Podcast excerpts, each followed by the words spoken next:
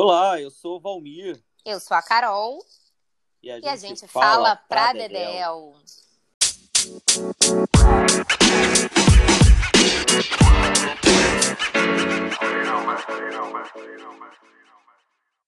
Siga a gente nas redes sociais. Eu estou no Instagram, @Vemoratelli. E eu no @mariacarolmedeiros. E nós dois no e-mail, pradedelpodcast@gmail.com. Todas as referências do que falamos no episódio, todas as dicas culturais também estão no nosso Medium, disponível na minha bio do Instagram e também na descrição do episódio no Spotify. Toda quarta-feira um episódio novo aqui no Pradedel. Oi, Carol, e aí, como está? Tá levando a vida? Meu amigo, levando a vida eu acho que é uma expressão adequada, né? Não tá mais se usando perguntar se tá tudo bem, mas vamos que vamos. Vamos nessa, a gente tem muito o que apresentar aqui no Pradedel. Hoje a gente vai trazer uns dados impressionantes sobre o desemprego no país como uma das consequências da pandemia, essa crise econômica avassaladora que atravessa vários países e, claro, o Brasil também. É claro que é bom a gente sempre frisar que a economia brasileira já não estava bem das pernas antes da pandemia, né? A gente estava com o crescimento do PIB brasileiro, do peso interno bruto, em torno de 1,1%. Produto interno bruto, né? Produto interno... Eu falei peso, né? Falou. Peso. Aquele que está preocupado com a balança e fica falando peso para tudo. Mas, enfim, a taxa de desemprego no país alcançou, gente, 14,5%. É muita coisa. Isso significa quase 15 milhões de brasileiros desempregados. Para ser mais preciso, segundo o IBGE, a gente atingiu a marca de 14,3 milhões de brasileiros desempregados agora no primeiro trimestre do ano. É muita coisa. O Brasil fica no ranking geral, Carol, em 14ª posição, projeções do FMI de número de desempregados no planeta. Ou seja, nós estamos entre as 14 nações do mundo com mais gente desempregada, procurando emprego de alguma forma. Isso é reflexo, entre outras coisas, dessa crise toda que a gente tem acompanhado nos últimos anos, que acabou se firmando com a pandemia, com as empresas fechando, demitindo, diminuindo o quadro de funcionários. Enfim, e a gente tem como consequência disso o surgimento do subemprego, que é o que a gente vai discutir muito aqui hoje. A gente não vai ficar falando apenas de desemprego, né, Carol? A gente vai falar do subemprego, que está transvestido, que está escondido numa palavrinha que muita gente tem verdadeira ojeriza e outros brilham os olhos, que é o empreendedorismo. Muitas aspas. Que é uma palavrinha da moda, exatamente. Tem muita gente que adora falar que é empreendedor. Tem muita gente que chama os outros de empreendedores para poder esconder umas questões sociais muito complexas nisso tudo e que a gente vai acabar debatendo aqui de uma forma mais aprofundada, né? Eu acho que, assim, o termo que alguns autores cunham é novas morfologias do trabalho, né? Eu acho que hoje a gente vai falar aqui para quem está nos ouvindo, vamos discutir um pouquinho sobre isso e a falácia do ser dono do próprio tempo, né? Vamos discutir um pouco sobre essa uberização, né? Esse empreendedorismo com muitas aspas, o que isso significa, a perda dos direitos trabalhistas e também a questão do home office, né? A gente tem aí, numa ponta, pessoas fazendo das tripas coração para trabalhar e ganhar o próprio sustento e o pão de cada dia, gente fazendo marmita, entregando coisas em aplicativo, via aplicativos como Uber Eats, iFood, etc. E a gente tem também pessoas que estão empregadas, muitas vezes em regime de CLT e tudo mais, mas que estão aí também penando no home office, né? São duas faces da mesma moeda, duas faces bastante complicadas que estão dificultando não apenas a sobrevivência objetiva, né? A sobrevivência em relação a ganhar o próprio sustento, mas também dificultando muito, colocando muitos entraves na saúde mental, né? Com essa falta da divisão entre lazer e trabalho para quem está trabalhando dentro da própria casa. Então, hoje a gente vai falar para Dedel, né, sobre isso. Eu acho que todo mundo que circula na cidade, claro, mantendo o distanciamento, enfim, indo para a rua com o mínimo com o máximo de cuidado possível, mas enfim, as pessoas, basta nem precisa ir para a rua, né? Basta colocar a cara na janela. A gente vai perceber um movimento muito grande nos últimos meses, nos últimos anos no Brasil, que é uma tendência, inclusive, dentro dessa precarização do trabalho, a tendência dos serviços de moto-entrega, né? Os motoboys entregando. Isso tem um nome, né? Você falou da morfologia do trabalho, tem a questão da uberização. Esse nomezinho que vem do Uber, né, dos aplicativos de automóveis, acabou sendo empregado também nesse neologismo para dentro dessas novas relações de trabalho. Aqui atrás mesmo de casa, Carol, eu vejo a calçada tomada por, sei lá, 20, 30 mototáxis, assim, muito mototáxi. Na verdade, não é mototáxi, motoboy, com aquelas caçambas, não sei nem se fala caçambas, de iFood. Já estou falando o nome da empresa, fazendo public post de graça aqui. Daquelas entregas de comida. E por quê? Porque tem deliveries, tem restaurante japonês, tem pizzaria, tem não sei o quê. Então, tem os mototáxis, ficam os entregadores ficam todos enfileirados esperando ali. E é uma garotada. Você vê que é uma turma assim, de 20 e poucos anos, de 18, 20 anos, talvez tendo o primeiro emprego, ou talvez tendo o único emprego como oportunidade realmente para se colocar dinheiro em casa. O que significa essa uberização? A gente costuma classificar a uberização como uma exploração de uma mão de obra, né? Geralmente por uma grande empresa por trás que concentra o mercado de aplicativos através de plataformas digitais. Então, assim, a uberização se dá dentro desse fenômeno digital. Hoje em dia, de você pedir tudo pela internet, tudo pelo celular. Desde um remédio, ninguém mais vai para a farmácia, as pessoas pedem disso. Ou até mesmo vinho. Eu quero tomar um vinho, vou pedir aqui pelo aplicativo. Existe uma comodidade muito grande, mas existe um mercado por trás que é preciso que a gente observe atentamente para entender como é que ele funciona. Existe uma total falta de responsabilidade por parte dos empregadores com esses mototaxistas, né? Que não são chamados de trabalhadores ou de empregados, eles são chamados de parceiros. É interessante que você trouxe essa questão da morfologia, Carol, porque é isso. Isso diz muito sobre essas relações de trabalho. Por que parceiro? Porque está mascarando aí uma relação de obrigatoriedade do empregador para com o seu empregado. Sim. Você, a partir do momento que é parceiro, entra a ideia de que você é quase um sócio, só que você não é sócio da empresa, né? Então, entra a ideia do empreendedorismo. Você está empreendendo o seu tempo através do prestador de serviço, que é outro termo horroroso que a gente usa muito, né? Então, assim, esse modelo de trabalho é vendido sempre como uma coisa atraente, ideal, né? Propaga uma certa possibilidade da pessoa que está ali exercendo aquilo se tornar um empreendedor, um motorista de Uber. Eu sou dono do meu próprio negócio, eu sou autônomo, eu tenho flexibilidade com o meu horário, eu pego o carro e vou trabalhar na hora que eu quiser, o meu retorno financeiro é imediato, eu não aguardo até o final do mês para receber o salário. Toda essa ilusão é construída a partir do mercado cada vez mais enxuto, o mercado formal de trabalho cada vez mais enxuto, né? Então, as relações formais de trabalho vão diminuindo ao mesmo tempo em que a gente acaba se acostumando com essa falta de referência profissional de relação empresa e empregado. Pois é.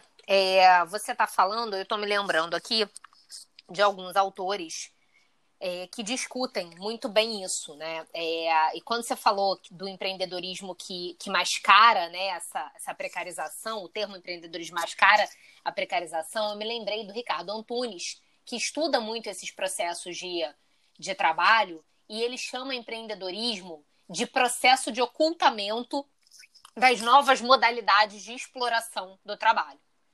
Para ele, empreendedorismo é isso, né? Ele traz muito essa ideia de que o empreendedorismo é uma falácia, né? E que, na prática, se configura como uma alternativa que o mundo do trabalho oferece frente à corrosão dos direitos e garantias. Então, é isso ou desemprego completo, né? Então, isso para mim já é um ponto muito importante, assim. Você não empreende quando você tem que fazer quentinha para vender na rua para sobreviver.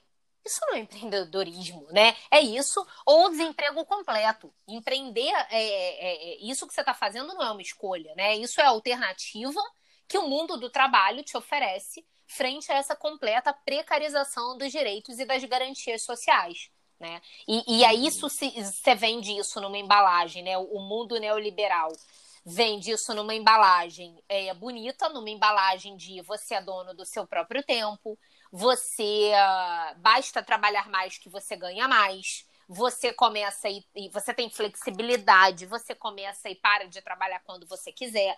Só que não é isso, né? Não é isso. Tem uma reportagem da revista Época, que eu vou deixar lá nas nossas referências, como sempre, que mostra a rotina dos trabalhadores, dos entregadores de aplicativos, como você começou a falar, né? Tanto dos que entregam com moto, como os que entregam com bicicleta, né? Pedalando aqui no Rio de Janeiro, que é de onde a gente fala, numa cidade com pouca ciclovia, né? Uma cidade nada amigável com ciclista. Volta e meia tem algum ciclista morrendo e atropelado, né?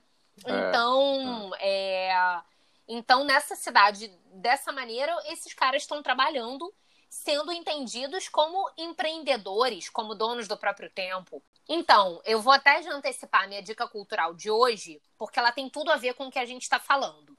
É o documentário brasileiro Estou Me Guardando para Quando o Carnaval Chegar, do Marcelo Gomes, que retrata, Valmir, a rotina de pessoas de uma população, da população de uma cidade do agreste pernambucano chamada Toritama.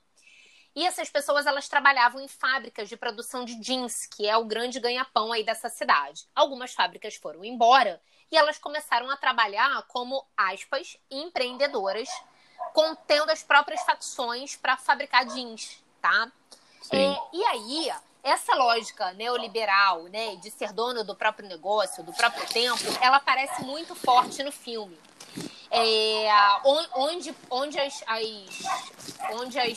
Agora é cachorro do vizinho. Não, agora é cachorro do vizinho, não é a minha. Vamos falar dessa... Não, eu vou falar também um pouquinho, e acho que você também, sobre essa coisa do home office também, sim, né? Dores sim. E delícias, como diria o Caetano. Mas aí o Marcelo Gomes, voltando aqui ao Estou Me Guardando para Quando o Carnaval Chegar, o Marcelo Gomes, ele vai mostrando os trabalhadores. Então, uma mulher que é dona de uma facção, ela, por exemplo, começa a contar a rotina dela, dizendo que ela entra e sai na hora que bem entende. E aí ele pergunta, você entra e sai quando bem entende? Não, tudo bem, entendi, mas como é que é esse horário de trabalho? Me conta. E aí ela começa a falar, eu chego 7h, eu paro, faço um intervalo entre 11 e 1h30 da tarde para fazer um almoço, depois eu trabalho até as 10 da noite, com um pequeno intervalo para em casa cozinhar o jantar, e ao final do dia eu fico morta na cama. Então, assim, fica aquele silêncio, né, de uau, isso é ser dono do próprio tempo, isso é trabalhar quando você bem entende? Né? Depois tem um outro trabalhador que fala também no filme que ele ganha mais do que quando ele tinha carteira assinada, porque agora o salário dele varia conforme o volume de trabalho. E aí um colega dele fala, mas a gente não tem nenhum direito, né? Nenhum direito trabalhista nessa nova configuração. E aí esse personagem, né, um trabalhador, ele fala, não adianta ter um montante de dinheiro se quando eu estiver mais velho não tem mais nada, queria poder me aposentar. Mas é o único de todos os entrevistados no documentário que traz esse assunto à tona, né? O que, para mim, mostra muito profundamente como que essa coisa, esse discurso do empreendedorismo, de ser dono do próprio tempo, ele tá se enraizando, né, de uma maneira a fazer com que os trabalhadores vejam nisso vantagem, né? Claro que é uma vantagem, no sentido de que a vantagem em relação ao desemprego. Mas esse não era o certo, né? Não deveria ser isso ou nada, né? E aí, para encerrar aqui a minha contribuição sobre esse assunto e te ouvir um pouco, tem um outro autor, que é o Márcio Pochmann, que ele fala justamente do problema que é essa falácia de você... da meritocracia, né? Que esse discurso do empreendedorismo, ele acaba amarrando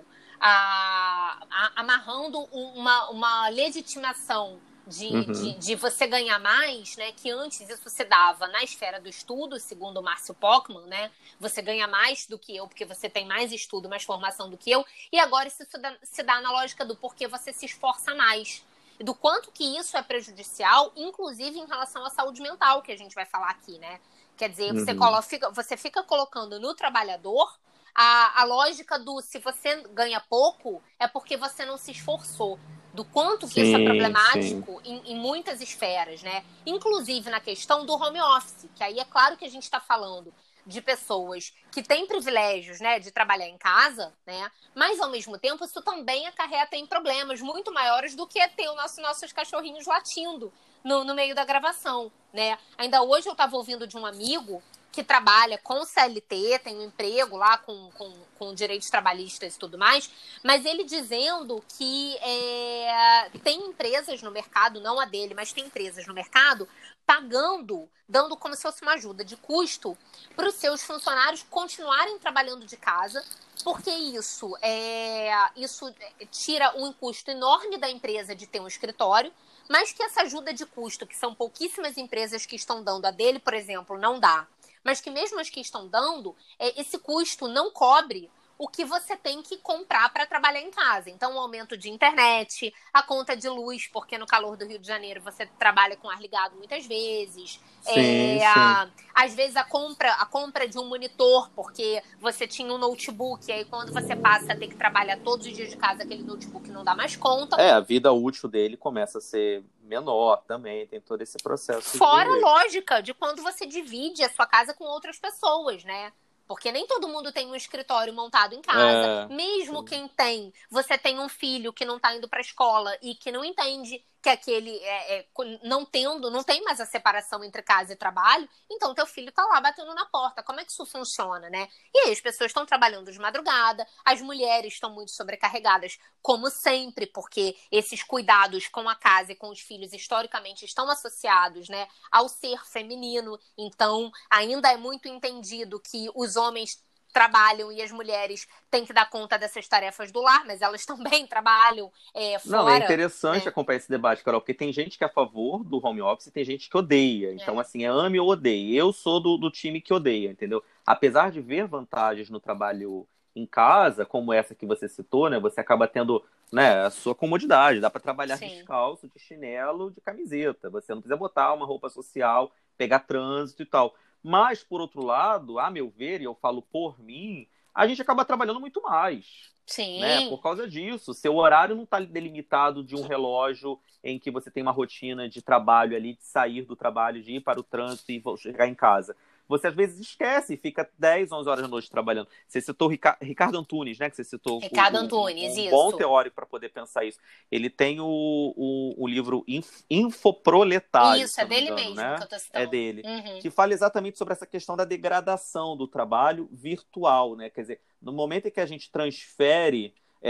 aliás, o processo todo que a gente está passando de uberização transfere o dever do empregador para o empregado. Exatamente. No momento em que você fica trabalhando em casa, quem tem que controlar o seu horário, sua rotina, seu momento de lazer, é você mesmo.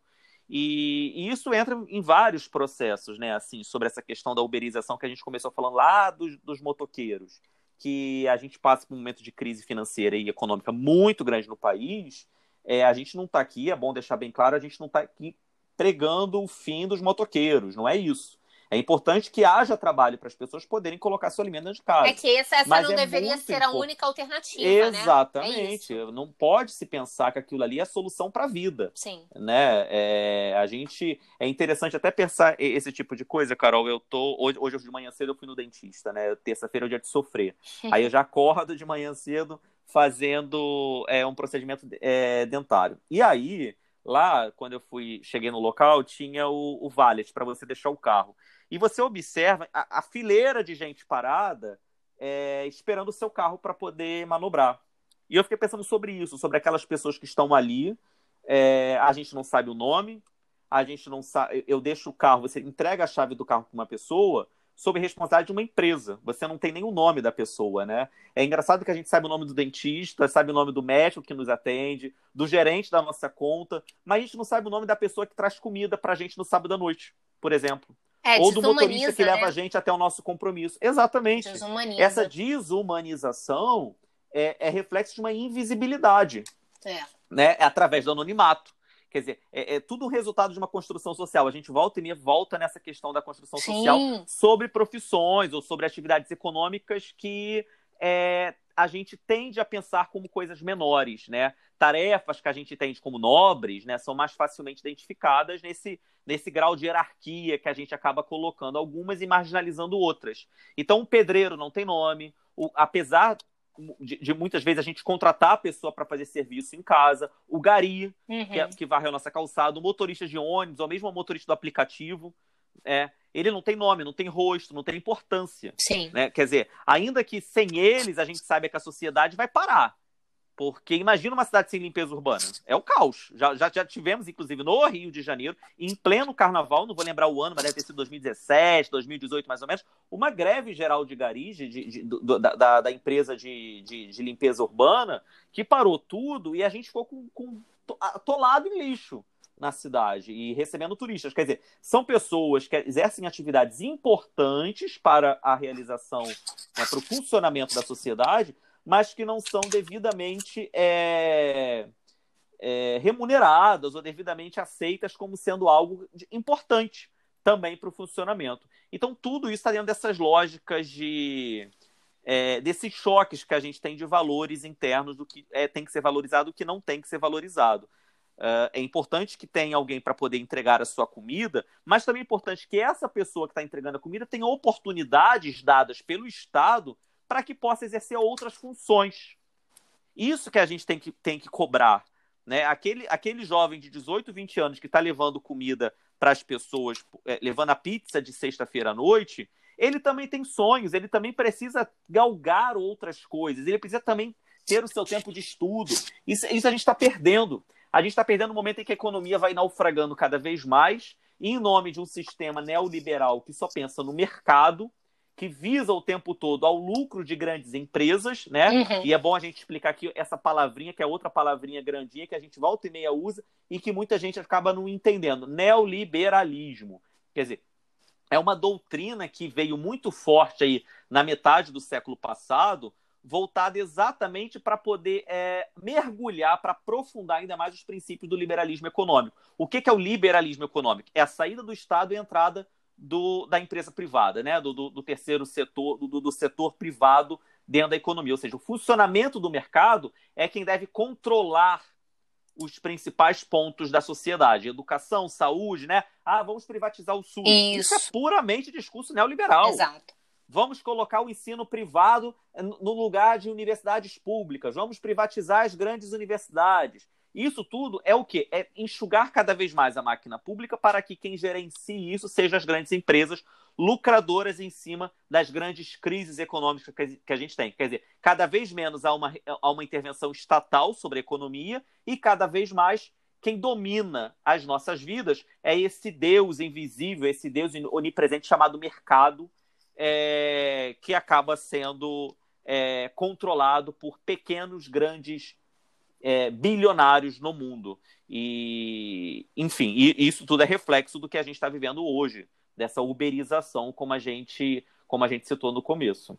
Pois é, você foi falando e eu me lembrando aqui de outro livro, que é do Pierre Dardot e do Christian Laval, vou deixar também lá nas nossas referências, em que eles falam eles entendem o neoliberalismo como uma forma de existência que impõe a todos viverem num universo de competição generalizada, instando o indivíduo a conceber a si mesmo como uma empresa. E que ele não apenas destrói direitos, mas produz relações sociais, maneiras de viver e subjetividades. Então, assim, o que está em jogo com o neoliberalismo é uma forma de existir no mundo, né? Tem a ver com a forma como a gente é levado a se comportar, a se relacionar com os outros e com nós mesmos, né? Que tem tudo a ver com essa amarração da meritocracia, de basta você trabalhar mais e se esforçar mais que você vai ganhar. Tem a ver com o indivíduo se gerindo como uma empresa, né? Ele passa a ter que se conceber como uma empresa. Como é o nome do livro, Carol? O livro do Christian Dardot e do Pierre, eu não tinha nem entendido o nome. Pierre Dardot e Christian Laval é A Nova Razão do Mundo, ensaio sobre a sociedade neoliberal. Eu vou deixar lá nas nossas referências. É porque tem um clássico também desse que você falando, eu me lembrei aqui, que é o do Max Weber, né? A Sim, ética protestante, espírito do capitalismo. Exatamente. Que explica muito sobre essa questão dessa ideia de trabalho. É, vai lá nos primórdios, né? Na verdade, acho que ele é um passo antes, né?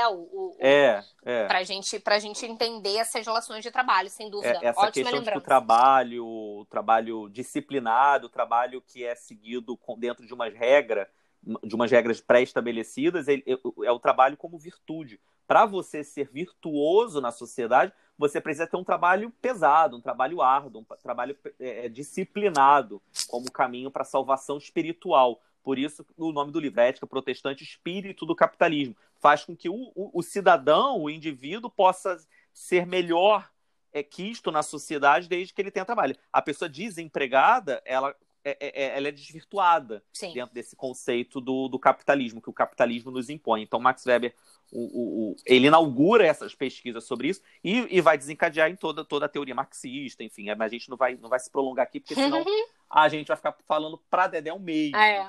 Mas é interessante essas referências, até para quem quiser se aprofundar nesse tema e entender um pouco mais sobre essa visão do trabalho na sociedade, de como é que isso molda a nossa vida, né? A nossa forma de ver a vida, de se socializar com os outros, mas também de controlar o nosso tempo. A nossa vida é regida pelo trabalho o tempo todo. A gente tem hora para acordar, mas também tem hora para poder parar e desempenhar uma tarefa. E se não desempenharmos essa tarefa, parece que o dia não rendeu, parece que a gente não está sendo útil para a sociedade. A questão de ser útil para alguém também é outra coisa pesadíssima para se entender, né, Carol? Então isso tudo entra na questão do... Você sabe, eu tô falando com você e já pensando em outra coisa, mas eu tô lendo um livro que é do Edgar Morin. Ele escreveu agora. Edgar Morin acho que está 100 anos, 99 anos, ele está muito... Por aí. Né, um sociólogo francês. E ele escreveu um livro agora, lançou um livro agora, durante a pandemia, sobre a pandemia, sobre as lições do coronavírus.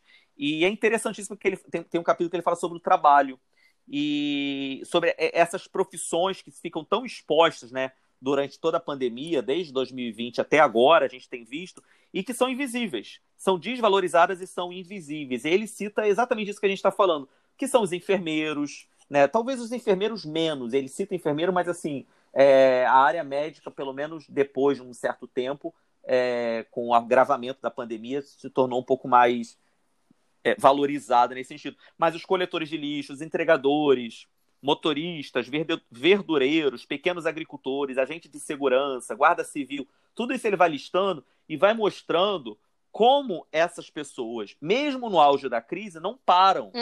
Né? Então, assim, é importante que a gente aproveite esse momento de reflexão que a gente tem tanto falado e tal, não sei o quê, para também olhar essas profissões desvalorizadas socialmente, para poder colocá-las dentro de um pleno reconhecimento social, palavras do Morin. Porque é importante que se haja uma mudança de mentalidade, porque senão a gente não vai conseguir construir nada a partir de tudo isso que a gente está vivendo, né? E você falou do home office, assim, home office é bom? Pode ser bom, pode ter suas vantagens, como eu listei aqui, mas também pode ser uma grande merda, desculpa a palavra, porque assim, você acaba ficando escravo também disso, dessa sua falta, dessa sua maior liberdade, entre aspas, para poder trabalhar, mas para... agrava ainda mais esse processo de individualização do processo criativo, do seu momento de trabalho, da troca com o ambiente de trabalho. É claro que nesse momento a gente não tem como quebrar o home office, porque a vacinação ainda, no Brasil, ainda está, graças ao governo federal, engatinhando. Então é bom sempre frisar quem é o grande culpado para a gente estar nessa grande delinquência geral aí de casos de mórbidos no Brasil.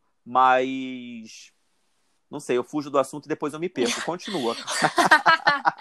Não, você está falando da vacinação e é isso, assim, né? Se você tem um pequeno negócio e você não pode abrir, não pode trabalhar, a culpa não é a culpa de você não poder trabalhar não é do lockdown, a culpa de você não poder trabalhar é do governo federal não ter comprado vacina, né? Eu acho que isso é uma coisa muito importante de dizer. Então, assim, o que eu acho que a gente está falando aqui, Valmir, que é comum a todas as esferas, é que, assim, seja no privilégio do home office, que a gente sabe que é privilégio, né? E seja no trabalhador que está entregando de bicicleta a tua comida o teu deli, tá, né, a tua comida pedida em restaurante está entregando de maneira absolutamente precarizada, né? Tem uma coisa que é comum aqui, tendo todo o olhar do que é privilégio e tal, porque tem, não tem, né? A gente não está discutindo isso, mas uma coisa que é comum, eu acho que tem sido, né? Pelo menos eu converso com pessoas de possibilidades e classes sociais diversas, e tem uma angústia, né? Tem uma angústia, claro que tem uma angústia objetiva em relação a desemprego, que foi o que a gente começou o episódio falando, mas tem angústia subjetiva, que é disso, né? De não ter hora para começar e para terminar o trabalho, e de ver aí quase... teve dia que a gente passou dos 4 mil mortos, então essa média diária que a gente está tendo de 4 mil mortos no Brasil, então toda essa angústia, né? Como é que a gente faz também para não surtar? Porque a gente passou do ponto de, vamos aprender a lidar porque daqui a pouco passa, que eu acho que era nossa mentalidade em 2020, né? Para, caramba, não tem luz no fim do túnel, não passa nunca, né? E aí eu queria trazer aqui alguns insights que eu tenho provocado nas redes sociais, e aí eu tô falando de relato, tá, gente? Relato pessoal, meu, eu não tô falando de pesquisa, tampouco sou profissional de saúde mental, mas acho que é pra gente, depois de falar de desemprego, depois de falar de precarização do trabalho, e depois de falar de home office pros privilegiados, mas que nem por isso não se angustiam, né, a gente tentar trazer aqui alguns possíveis caminhos de sugestão mesmo, né? O meu é meditação. Tem me feito muito bem, eu medito já há alguns anos, tenho reforçado, costumo dizer, recomendar aos amigos e dizer que meditação não é não pensar em nada, não é esquecer os pensamentos, meditação é essa capacidade da gente cultivar uma estabilidade na nossa mente, porque... eu costumo dizer o seguinte, Valmir, se a gente não conseguir parar 5 minutos que seja do nosso dia, olhar para uma parede e não cair no vício da distração, de pegar o celular, de mexer no celular e de, sabe, olhar redes sociais e tudo mais, se a gente não conseguir fazer isso, e a gente não consegue, né, se não tiver um treino, a gente não tem a menor chance da gente não surtar a cada notícia que a gente lê no jornal. Não tem a menor chance. Né? É. E sem querer fazer uma coisa aqui de uma visão romantizada, porque meditação para quem, né? Para quem tá com a barriga cheia, claro, eu tenho noção de tudo isso, né? Mas na medida do possível, aqui para os nossos ouvintes, eu sugiro muito, meditem, né? Eu vou deixar lá nas nossas referências também algumas sugestões para quem está começando, alguns textos de inspiração, alguns aplicativos que me ajudam, que podem ser interessantes. E essa seria a minha dica de cultivem a sanidade mental de vocês do mesmo jeito que a gente está tentando cultivar a saúde física, né? Deem o mesmo valor, porque não tá fácil. Os números de suicídio têm aumentado, eu tenho conversado com profissionais, acompanhado profissionais de saúde, e os números de suicídio têm aumentado, de depressão, né, e de doenças mentais, de transtornos psicológicos e psiquiátricos que estão acometendo como nunca a sociedade num momento tão difícil, seja por desemprego, seja por lutos, né, de perdas familiares, enfim. Sim. Não tá fácil e é importante que a gente olhe para isso. Não, é legal você trazer isso, Carol. A meditação acaba sendo um importante aliado contra todas essas loucuras que a gente acompanha diariamente. Mas é bom também deixar registrado aqui que a gente já vinha antes de 2020, né, antes da pandemia, sendo jogado para fundo do poço. É claro que a pandemia agravou, claro que a quantidade de mortes você vê. A gente está 6 meses no Rio de Janeiro registrando mais mortes do que nascimentos. Isso vai ter um impacto a curto prazo gigantesco na nossa sociedade. Nossa, são números assustadores que talvez ainda não tenham sido assimilados completamente, nem pelos próprios pesquisadores demográficos, historiadores, sociólogos, enfim, porque é muito grave. Mas ainda assim, o que nos rege enquanto sociedade, aí dentro desse sistema que nós somos muito críticos do neoliberalismo, né, é bom entender o quanto a gente vem sendo... as nossas desigualdades sociais vêm sendo agravadas nos últimos anos. Os direitos trabalhistas, nós tivemos uma reforma trabalhista no final do governo Temer e aprovada, sancionada logo no começo do governo Bolsonaro, que tirou completamente vários direitos assegurados por lei na Constituição desde a era Vargas. A gente não está falando nem da Constituição de 88. Então, assim, cada vez mais a gente entrega poder gigantesco às potências financeiras e cada vez menos a gente tem para quem cobrar. Uhum. Porque a gente cobra, são dos políticos que nós votamos. A partir do momento que são empresas que estão ali comandando tudo, a gente simplesmente tem como pagar pela saúde? Tem. Ótimo, vai lá e paga pelo hospital. Não tem como? Morre. É essa a grande lógica. Por isso que agora, durante a pandemia, houve um discurso pró-SUS tão importante de se levantar essa bandeira. Então, assim, a dica que eu daria dentro dessa, para poder ficar na mesma linha que você falou da meditação, é a questão da gente olhar o próximo. A gente empreender através da solidariedade. E aí a gente vai colocar lá no Medium depois o link de empresas que aceitam doação. Empresas que eu digo ONGs, tá? Não, iniciativas, empresas, né? Iniciativas sem fins lucrativos que estão pegando apoio. Eu tenho um site aqui maravilhoso, dentro do site da Globo, que você consegue achar as empresas por região. Então, você que é da região norte ou da região nordeste, ou do Sul, enfim, basta você clicar no link e vai entrar uma porrada de empresas, de iniciativas, desde que distribuem pratos em comunidade, até gente que faz cesta básica para poder distribuir, ou auxílio moradia para quem está em situação de rua, tem parceiros que vão para a questão de limpeza urbana, enfim, tem várias. Tem a Casa da Amizade em São Paulo, que é ótima também sobre ensino à distância, de apoio a aulas que as pessoas não estão tendo aula, então tem apoio de ensino remoto, quer dizer, tem várias, assim, eu fiquei uma hora, assim, vendo ali a quantidade de iniciativas que tem surgido. Eu acho que ajudar o próximo, a gente pensar, quebrar essa individualidade imposta por todo esse sistema é uma forma da gente tentar melhorar e deixar a nossa cabeça um pouco mais leve no meio dessa loucura toda. Sem dúvida, eu acho que... você complementou muito bem. Eu acho que a meditação é um pouco assim, o que você pode fazer por você, né?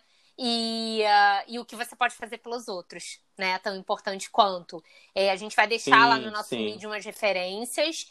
Tem dois projetos que eu queria destacar. Um é o Tem Gente Com Fome, é o site temgenteconfome.com.br.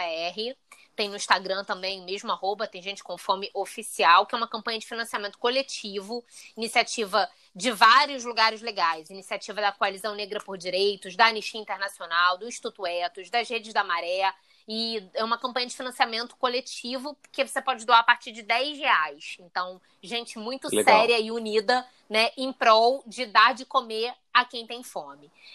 Tem muito trabalho sério, isso é muito legal. Tem muito trabalho vendo, assim, a gente vê pessoas vivendo em situação de rua de forma gritante, cada vez aumentando muito. Eu não sei como é que tá em outros estados, porque eu não tenho ido, mas, assim, Rio de Janeiro, Carol, assim, na região, em qualquer região do Rio de Janeiro, não dá nem para falar que uma região ou outra, você vê famílias inteiras morando embaixo de marquises, né? Essas pessoas estão perdendo as casas. Então, assim, elas só estão conseguindo sobreviver graças à ação de solidariedade de outras pessoas que conseguem enxergar o próximo, conseguem perceber que existe o próximo passando necessidade. Isso é muito importante. Então, eu acho que as nossas dicas do dia podem ser essas, né? Acho que as dicas desses projetos. Ou você quer cultural? Você citou no início um filme, né? O filme da Netflix maravilhoso, esse do... como é que é? Não espero o carnaval chegar. Me guardando para quando o carnaval chegar. Que é até um trecho da música do Chico Buarque. Eu lembrei de um outro filme, que eu acho que você também assistiu. Acho que a gente já falou sobre esse filme, que é Você Não Estava Aqui. Maravilhoso. Que também fala sobre essa questão. É um filme que fala de uma outra crise. A gente vive sempre em crise. Sai de uma crise e entra em outra, né? A crise econômica de 2008, que atravessou o planeta. Então, acompanha uma trajetória de uma família inglesa. O pai de família, né? O protagonista, ele perde o emprego dele. E aí, para poder pagar as contas, para poder continuar mantendo a casa junto com a mulher, enfim, que também passa por uma situação muito complicada, ele acaba aceitando uma oportunidade, entre aspas, de ter o próprio negócio. Na verdade, não é o próprio negócio, né? Ele faz entregas de mercadorias. É a lógica neoliberal também na Inglaterra. Também, é uma lógica no mundo. É o neoliberalismo dominando tudo. Uhum. E é um filme muito interessante. Telecine Cult, você acha ele, com certeza, é maravilhoso. É um filme do Ken Loach. 2020. Ken Loach. Isso, exatamente. 2019, acho, não? Porque eu vi no cinema, 2019. 2019? Acho que sim. Então, pronto, 2019. E é um filme muito crítico para essa relação de trabalho que a gente tem falado antes. Saudade de cinema. É verdade. Bom, é isso. Chega de Pradedel, falamos a beça. Até a próxima quarta? Até a próxima quarta. Acessem nosso Medium para pegar as referências desses projetos que a gente está indicando, de gente muito séria. Tem muita gente passando fome e é só escolher para onde doar. Vem com a gente nessa. Usem máscara, mantenham o distanciamento social, saiam apenas se for preciso, caso possam. E até a próxima quarta. Até. Beijo. Tchau, beijo. Tchau. Tchau,